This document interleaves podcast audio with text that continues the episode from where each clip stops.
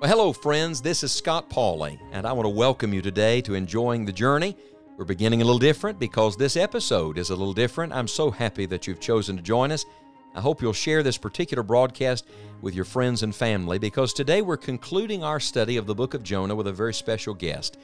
In fact, I think this is the first time I've ever had a guest on our broadcast. I hope he'll be the first of many more guests in the future. Uh, this particular guest means a great deal to me because he's a friend and a fellow worker in the gospel.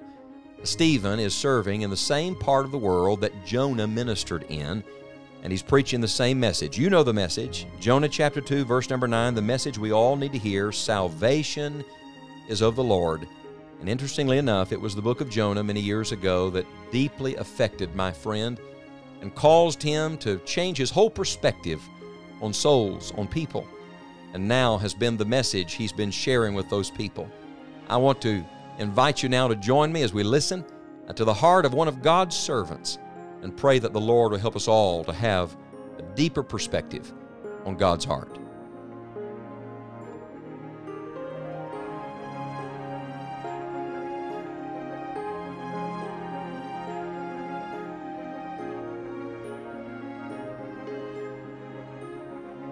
Well, it is certainly a joy to be with you on the broadcast today, and I'm so very grateful for this opportunity. I have so enjoyed walking through the pages of Jonah again and studying this powerful minor prophet. There's nothing minor about the message, is there? What a powerful book of the Bible, and I'm so very grateful. I am thankful to the Lord for the heritage that He gave me. I was raised in a home where I came to know the Lord at an early age. I was raised with a mother and a father that loved the Lord and taught us the Word of God, sisters who love the Lord, and all of them are in love with Jesus and serving Him today, and I'm grateful for that. I was reared in a good Bible preaching church. But nothing is powerful until it is personal. And for me, as familiar as I was as a child with the story of Jonah and being swallowed by the great fish, it wasn't until later years that God used this book of the Bible to truly change my heart and to change my life. I have enjoyed this study, and we've learned in the study that the key verse here in this book of the Bible is this verse found in Jonah chapter 2 and verse 9, where the Bible says, Salvation is of the Lord. And I'm glad that salvation is of the Lord, aren't you? Salvation does not rest in my hands or in yours. But I've found a most curious, a most powerful verse in Jonah chapter 3 and verse 5. There's a simple little phrase that God gives us by his eh, by inspiration.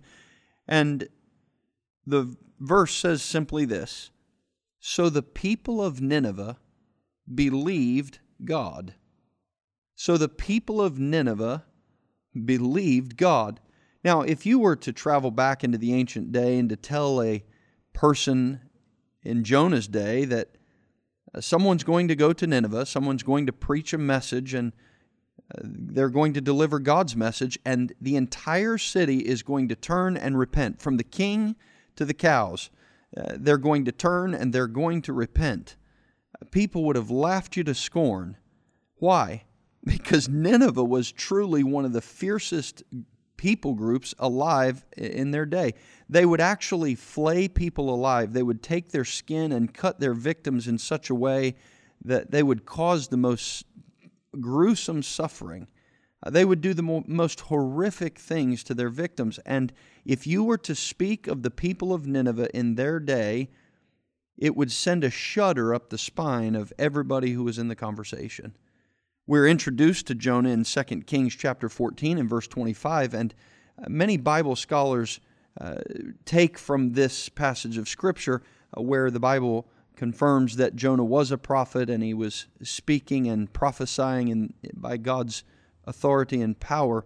Many Bible scholars actually believe that he was affected directly by the people of Nineveh. You see, the people of Nineveh had probably shed the blood of uh, at least Jonah's countrymen, if not some of Jonah's family. We don't know that, of course, but that's what some Bible scholars surmise, just because of the attitude that we see of Jonah towards the people of Nineveh. Jonah was not excited about going to Nineveh. In fact, when told by God, he went the other way. And he went down, down, down, as we've learned. The Bible simply says this So the people of Nineveh believed God. And it's an amazing thing to think that God's heart was set on the people of Nineveh. God was after those people. But God's heart was not just after Nineveh, God's heart was also after Jonah. You see, salvation is of the Lord, and sometimes we who are believers, we get a little prideful and we get a little arrogant and we forget from which we from whence we came. The Bible says, All we like sheep have gone astray, we have turned every one to his own way, and the Lord hath laid on him the iniquity of us all. God had to take me to Baghdad, Iraq uh, in 2003. Of course, after 9 11, I was very angry. I had been profoundly affected by that day and watching it li- unfold on live television. I was very angry and I had a hard heart towards Muslims in general, people in the Middle East, because I perceived them to be my enemy. God had to take me to Baghdad, Iraq in 2003. I went at the request of our pastor to uh, take a small radio station. And it was there in Baghdad in 2003 that God got a hold of my heart. And He showed me that there is no difference in the worst terrorist in the world and me. Why? Because the Bible says the heart is deceitful and desperately wicked. Above all things, who can know it? It's easy for me to live in my pride and my knowledge of the truth of the salvation of the Lord and forget that when God found me, He didn't find much, and it took just as much of the grace of God to save me as it did to say it does to save anybody. In fact, we forget the problem is not the Islamic world. The problem is not the enemy. The problem is not the religions of the world. The problem is those of us who have the light, we have the truth, and we do so little with it. We find that uh, God, walked me through this, this, this passage of Scripture, and I, I found that really my heart was very much like Jonah's heart.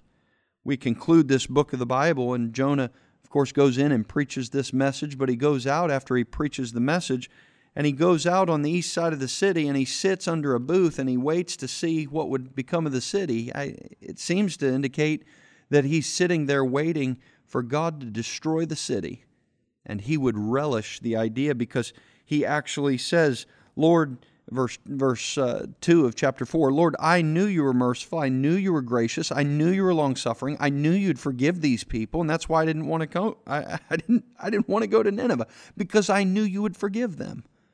And god had to take me to baghdad to reveal his heart for a group of people that i did not love. And i had missed god's heart much like jonah had missed the heart of god for the people of nineveh you, so often uh, we are blinded by patriotism, we're blinded by hatred, we're blinded by some of the differences. And what we must do as God's people is remember that salvation is for all of God's creation. There is no people group on the face of the earth among whom God is not working. There are no closed nations, there are no closed countries, because Jesus said, I am the door. And God is given us the wonderful, blessed privilege, after much study and prayer of this precious book of the Bible. We could no longer just read about it, we had to go do something, and God brought our family to this part of the world. And we have the blessed privilege to walk in the ancient dust and to see the Bible stories come to life.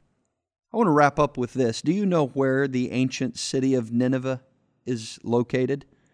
It's the modern day city of Mosul, Iraq which was the de facto capital for ISIS.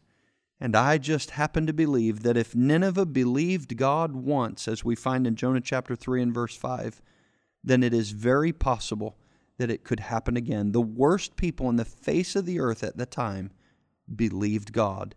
And they heard the message that salvation is of the Lord. And that's what we're here to do is to simply lift up Jesus and declare that salvation is of the Lord.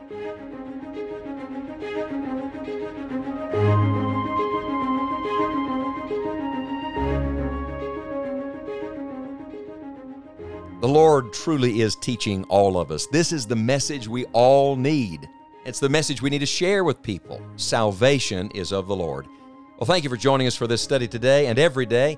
I hope you'll visit us online at enjoyingthejourney.org, and we look forward to studying with you next time on our broadcast.